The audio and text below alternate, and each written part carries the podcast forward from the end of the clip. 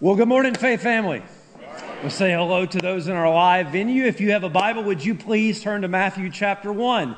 Matthew chapter 1 is where we'll be uh, this morning. And uh, we're in a series this uh, holiday season, this Christmas time, we're calling Signs. And the reason is kind of what that sermon series means is if you've ever been reading through the Christmas narrative, like in the Gospels, it's almost like the Gospel writers have ADD they're constantly, ref- like, so they they write a few verses and then it's like, and then a prophet said. And then they'll write a few more verses and then it's, and then a prophet said. And they're constantly referring you back from the Christmas story to the Old Testament. In, in other words, there are signs of Christmas that happen long before that first Christmas night. I want to show you one this morning called the sign of Emmanuel. We see it here in Matthew chapter 1. If you're able to stand, please do so as we honor the reading of God's word. The sign of Emmanuel. Notice Matthew writes here under the inspiration of the Holy Spirit in verse 18. Now, the birth of Jesus Christ took place in this way. When his mother Mary had been betrothed to Joseph before they came together, she was found to be with child from the Holy Spirit. And her husband Joseph, being a just man and unwilling to put her to shame, resolved to divorce her quietly.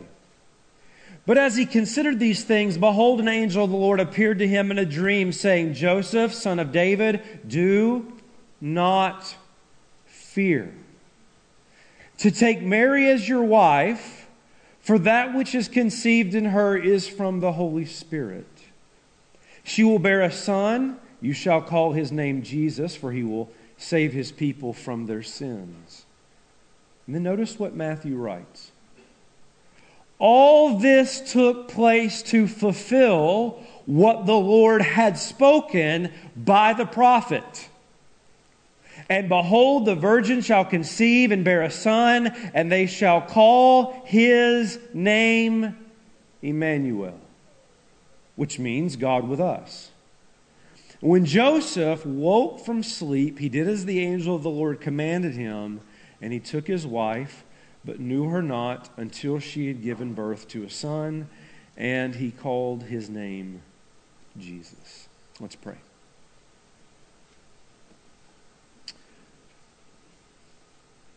Father, strip us of being superficial this morning.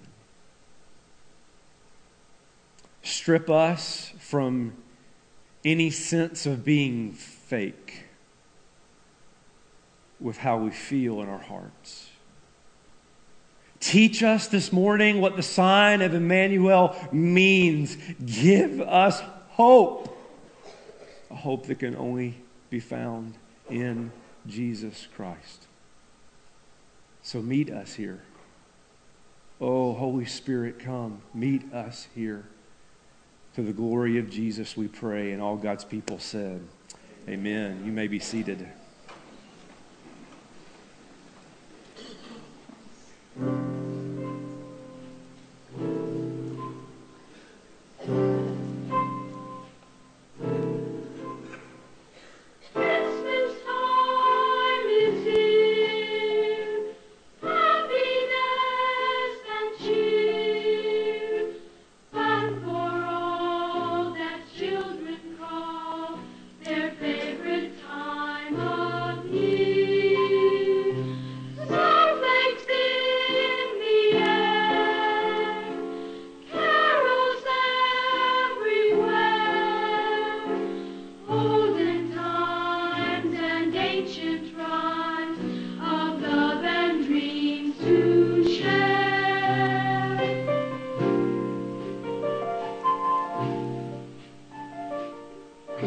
Must be something wrong with me, Linus. Christmas is coming, but I'm not happy. I don't feel the way I'm supposed to feel. I just don't understand Christmas, I guess. I like getting presents and sending Christmas cards and decorating trees and all that, but I'm still not happy. I always end up feeling depressed. Charlie Brown, You're the only person I know who can take a wonderful season like Christmas and turn it into a problem. Maybe Lucy's right. All the Charlie Browns in the world, you're the Charlie Browniest. Christmas is coming. But I'm not happy. That's what Charlie Brown told Linus. In fact, if you've ever seen the movie, if you're above the age of two, I assume you have, a Charlie Brown Christmas, it's a story about trying to find meaning at Christmas time. Because Christmas is a time when you're supposed to celebrate, you're supposed to be happy. Just like you saw in that clip. The kids are out of school, they're all out skating on the ice, they're laughing, they're having a wonderful time. The music in the background is singing, Christmas time is here, happiness and cheer, fun for all. The children call their favorite time of year. And that's true for almost everybody except Charlie Brown. Now, don't give Charlie Brown too much grief. He, he's not trying to be the Grinch and steal your Christmas. He's not trying to be Ebenezer Scrooge and just be humbug about everything. In fact, by his own admission, he likes Christmas presents. He likes sending Christmas cards. He likes seeing all the Christmas trees decorated in their lights. He enjoys the activities of Christmas just like anybody else. He's just honest enough to look around and say that he struggles making sense out of it all. Christmas is coming, but I'm not happy. In Faith Family, Charlie Brown is not the first person to be that honest about Christmas. Because that's exactly the emotion and the context of Matthew chapter 1 with the sign of Emmanuel. Look at verse 22. All this took place to fulfill what the Lord had spoken by the prophet. Behold, the virgin shall conceive and bear a son, and they shall call his name Emmanuel. Emmanuel. We hear that word a lot, don't we, at Christmas? In fact, we, we, we, see Emmanuel a lot. How many of you have received the Christmas card in the mailbox that has Emmanuel, God with us on it? Or, or you'll sing Christmas songs like, Oh come, oh come, Emmanuel. You know how I know? Because we just did. This is the time of year where that theological debate begins to rage like, is Emmanuel with an I or Emmanuel with an E? We don't know. You don't even have to be a church person to have heard of Emmanuel before, and likely you even know what it means. On the count of three, tell me one, two, three, God with us. But what does it really mean? We're so familiar with it, and that may be the problem. What does the sign of Emmanuel mean? Because the truth is, a lot of us have been taught Emmanuel from a relational context. Here's what I mean God became a man so that we can have a relationship with God. God with us so that we can be with God. Do, do, you follow? No, no, no, don't misunderstand. That is absolutely true. It is central to the gospel. It's at the heart of Christmas, but it's not what it would have meant to Joseph on that first Christmas night. So, what in the world does the sign of Emmanuel in Matthew chapter 1 mean? I can't tell you how excited I am to teach that to us this morning. But before we can really understand Matthew 1, would you journey back with me 700 years to Isaiah chapter 7. If you have your Bibles, go there or you can follow on the screen. Here in Isaiah 7, let me set the, the setting of Emmanuel or the context. We're going to be introduced this morning to a man by the name of King Ahaz. And King Ahaz is in the middle of a major, major crisis. Verse 2. When the house of David was told Syria is in a league with Ephraim.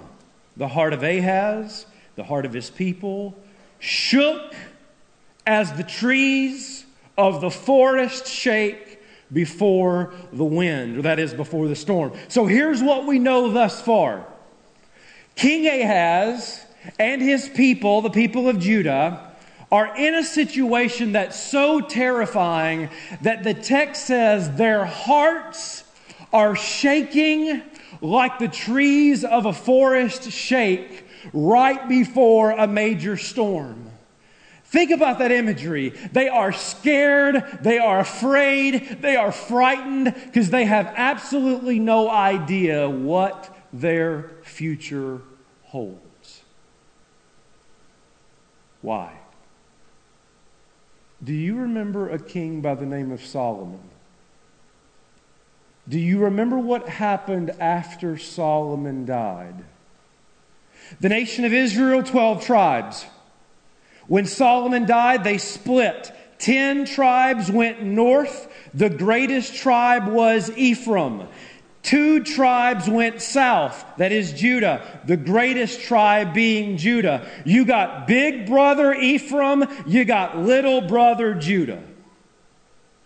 Now, during this time, there is a nation that's rising. It's gaining power. It's a nation, you've heard it before, by the name of Assyria.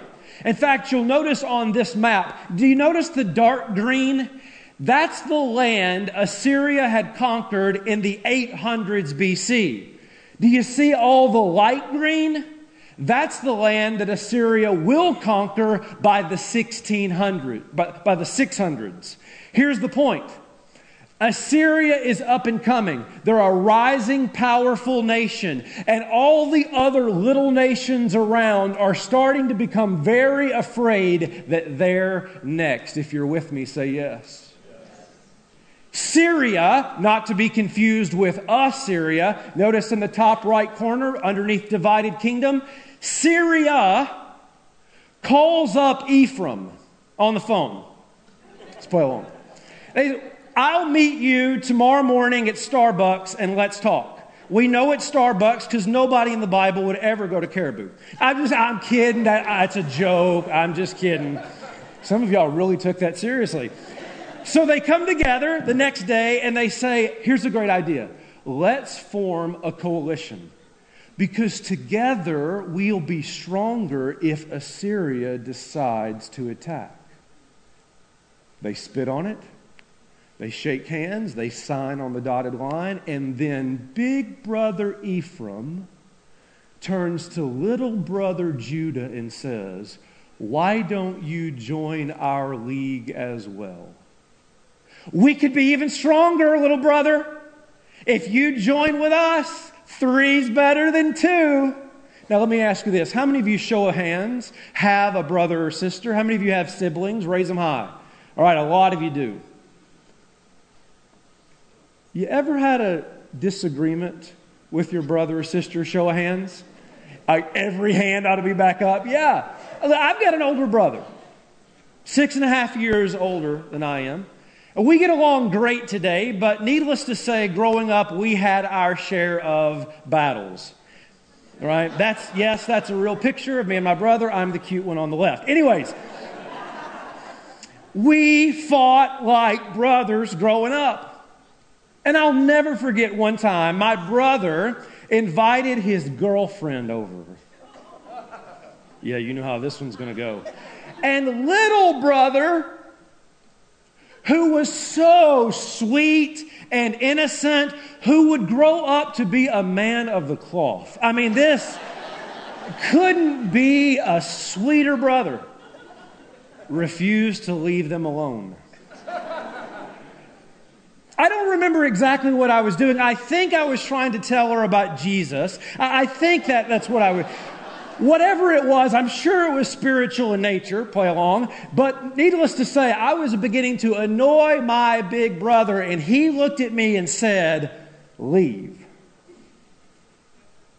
And I looked at him and said, No. and he grabbed a wooden pool stick, chased me up the stairs, and whacked me across the back of my legs with a pool stick. Now, factor that into on another occasion, he shot me in the back of the head with a BB gun. I know. Some of you are like, that explains a lot. That answers so many questions about you. Here's the point. Sometimes when you look at Big Brother and say no, a fight breaks out. And Judah looked at Ephraim and said, no. So Ephraim got high school buddy Syria and went after Judah, and they fought. But as was the case in my family, little brother beat up big brother. I hope my brother doesn't listen to this sermon before Christmas, right? Judah wins, but they are severely damaged. In fact, here's what we know happens after that fight. King Ahaz in Isaiah 7 is alone. He's got no allies, no friends. He's weak. They lost about 120,000 men. They're broken. That is, the city has been damaged. They are scared. They have no idea what the future holds. Why? Because Assyria is on the rise, and Ephraim and Syria want to attack again and conquer the city for good. And that's why, right here, Ahaz and his people are shaking like trees of a forest before a storm.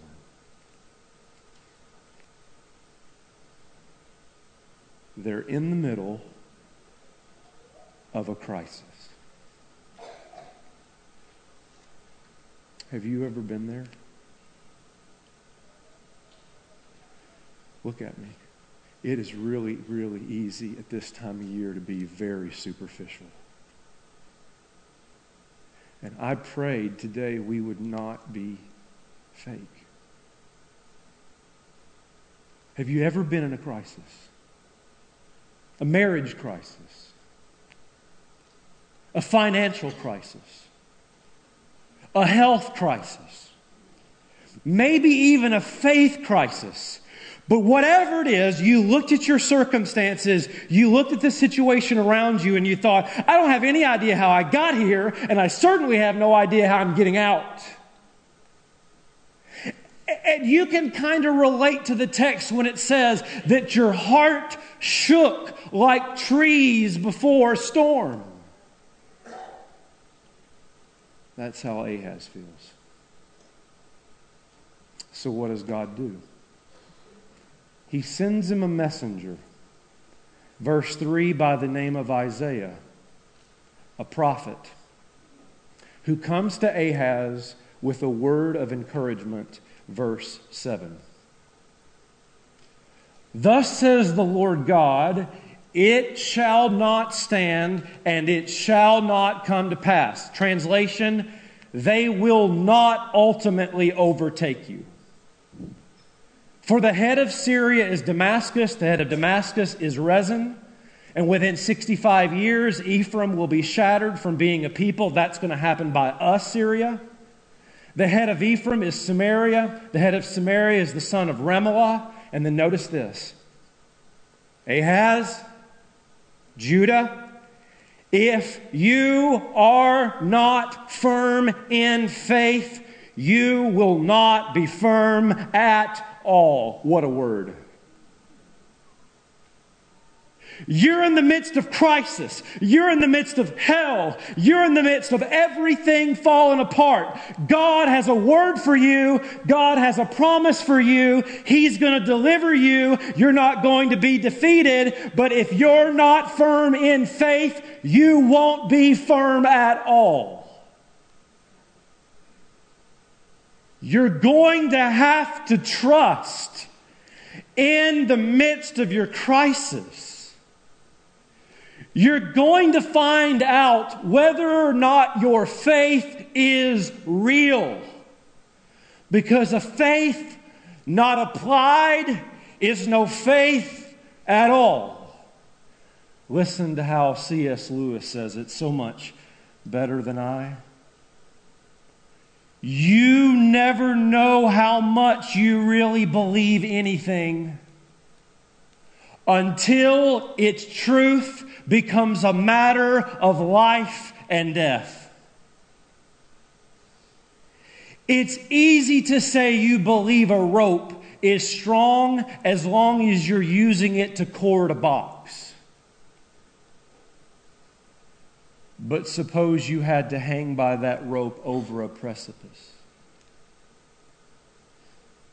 Wouldn't you then discover how much you really trusted it?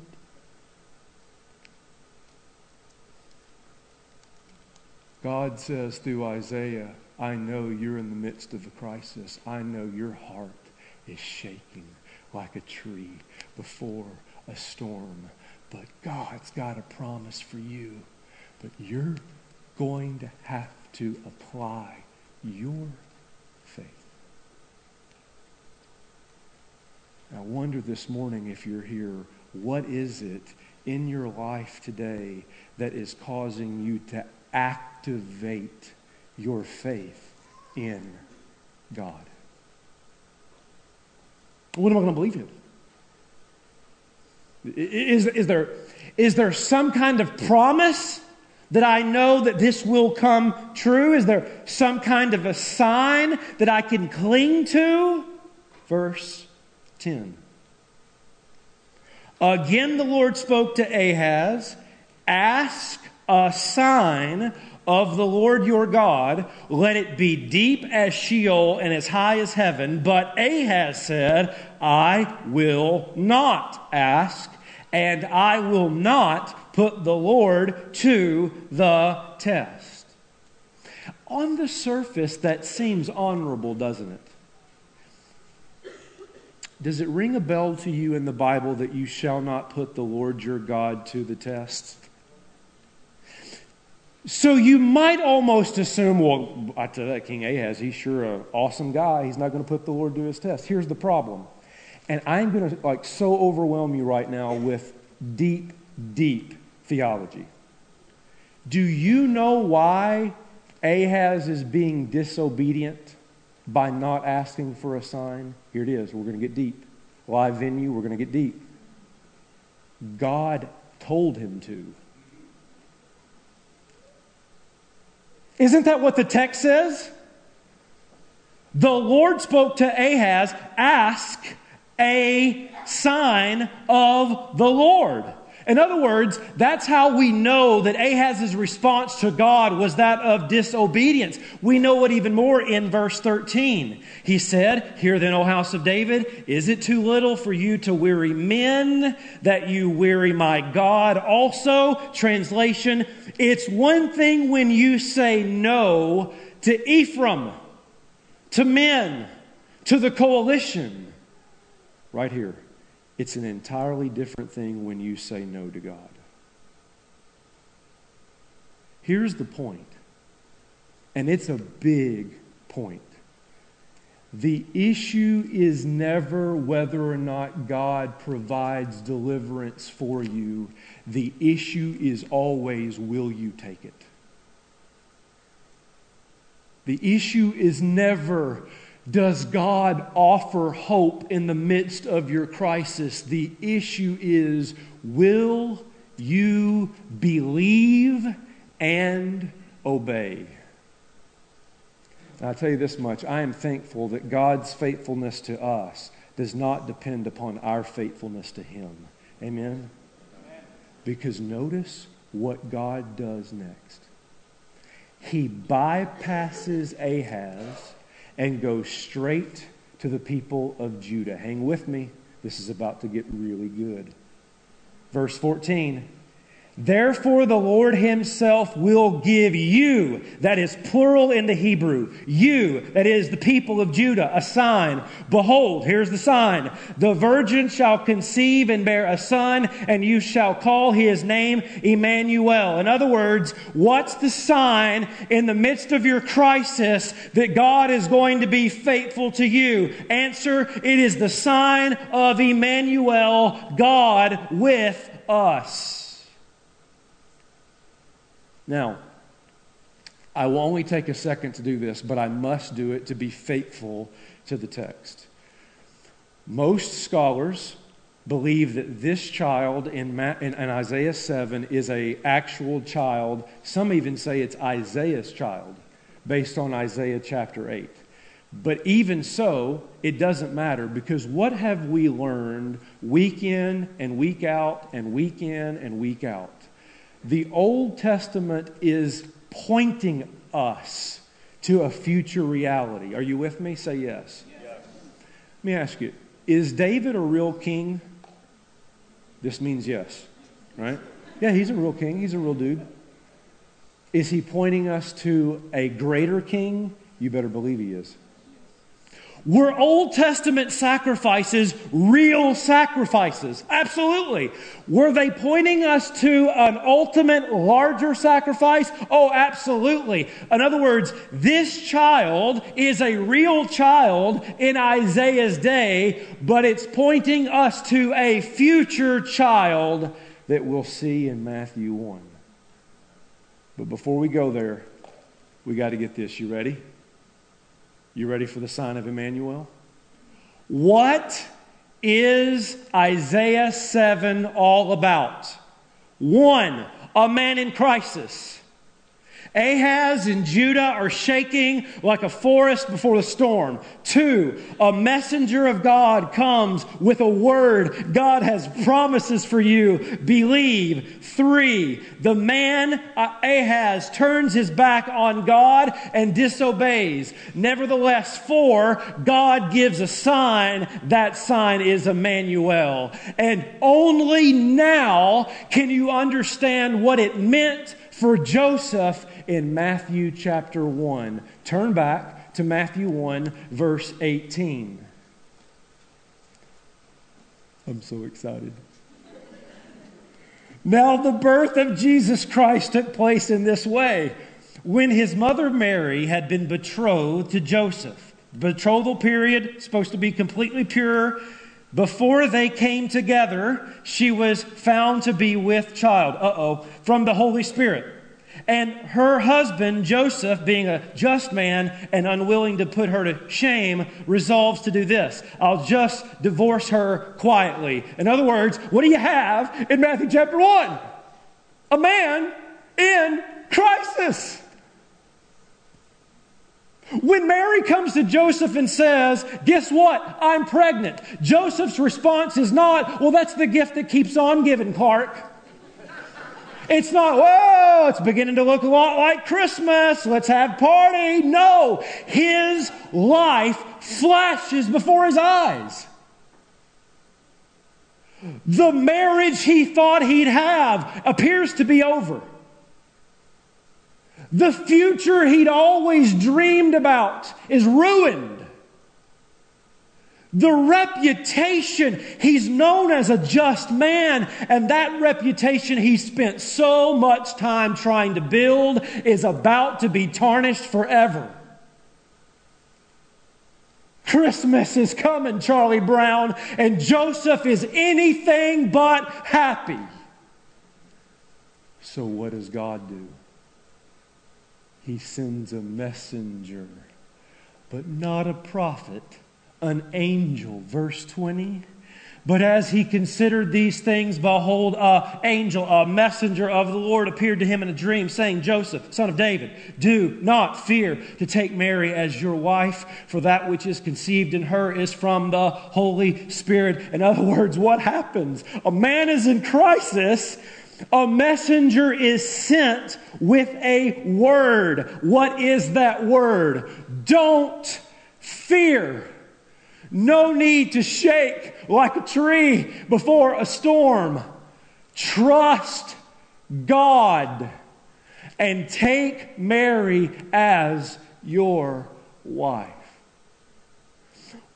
But what am I going to believe in? How, how, do I know that this promise is true? Is there some kind of sign? Verse 22. You're kidding. All this, all this took place to fulfill what the Lord had spoken by the prophet Behold, the virgin shall conceive and bear a son, and they shall call his name Emmanuel. Matthew quotes Isaiah 7. Why? Joseph, do you remember another man who faced impossible odds? Do you remember another man who saw his life flash before his eyes? Do you remember another man who felt like he was living in the midst of hell? What did God give his people in that day?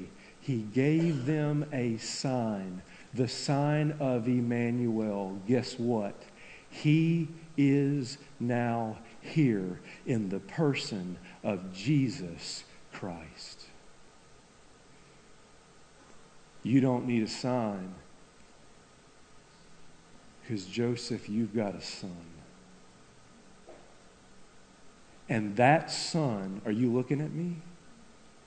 That son is God's guarantee that no matter what hell you walk through, God is with you. You're not alone.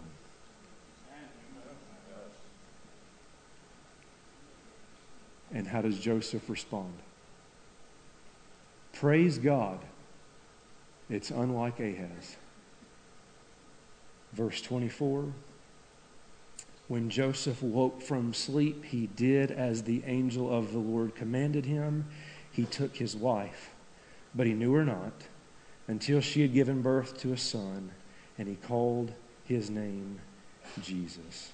In other words, Joseph trusts and obeys. He found out on that Christmas night just how strong the rope was.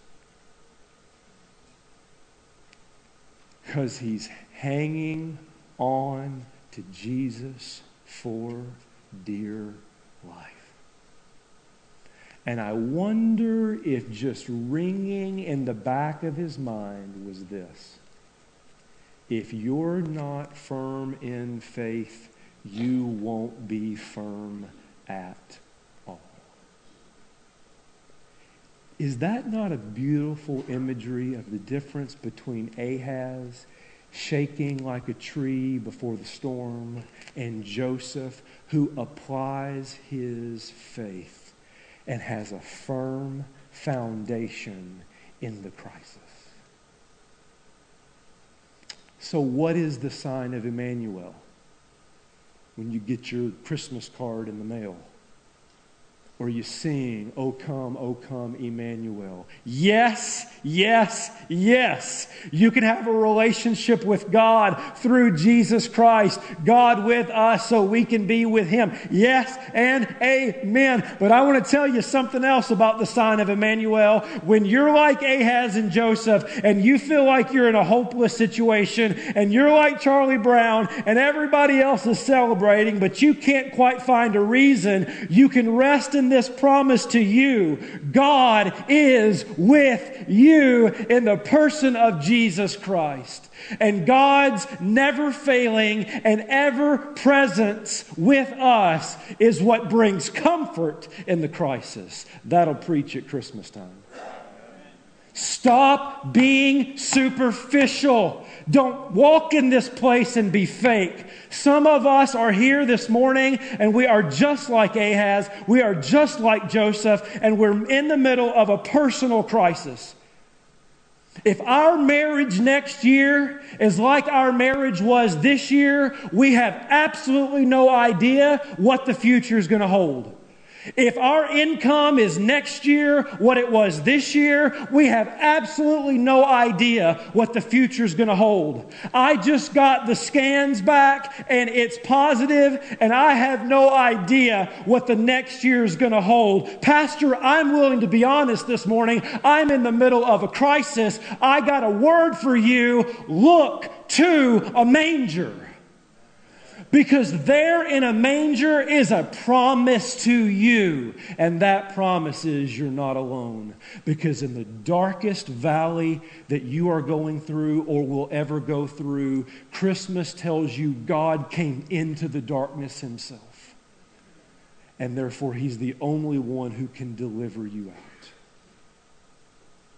Some of you this morning need to not be fake and acknowledge the struggle you're having at Christmas time and receive the sign of Emmanuel.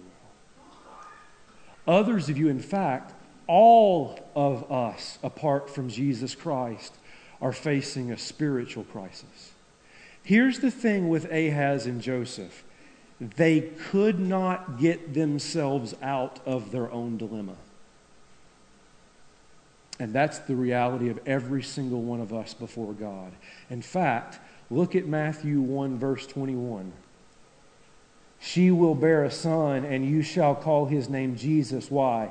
For he will save his people from their sins. Why? Because they can't save themselves from their sins.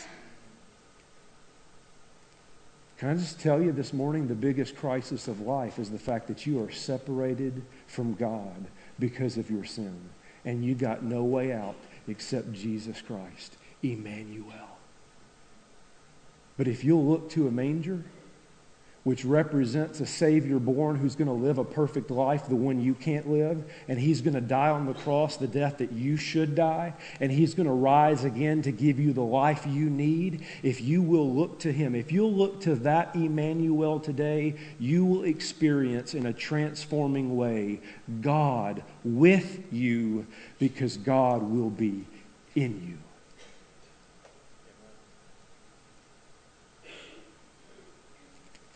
Christmas is coming. But I ain't happy. It's what Charlie Brown told Linus. And he wasn't the first one to feel that way.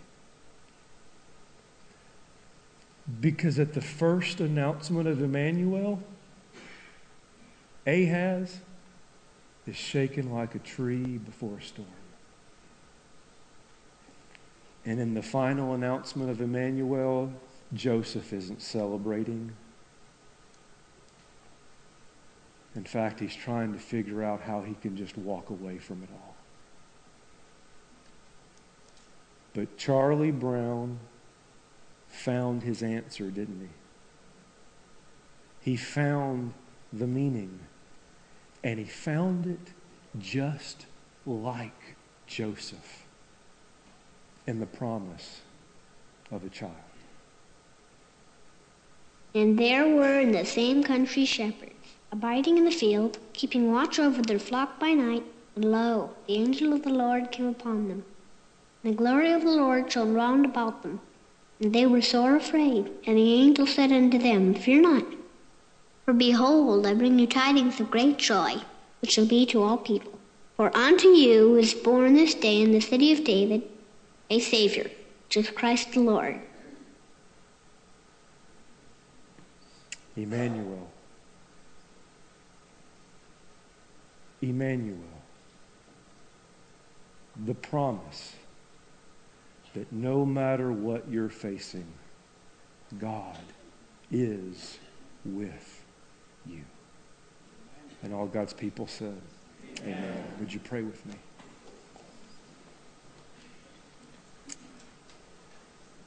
Father, it doesn't get any better than that. John Wesley said on his deathbed, There is nothing better than God with us. And I got a feeling, Father, and you know it more than I, that there are some hearts here today shaking like trees. They are searching for answers. They're searching for hope. And you have given us a sign. You've given us more than a sign. You've given us a son. Emmanuel, Jesus, God with us. Just like you did with Ahaz, the way of hope has been offered today.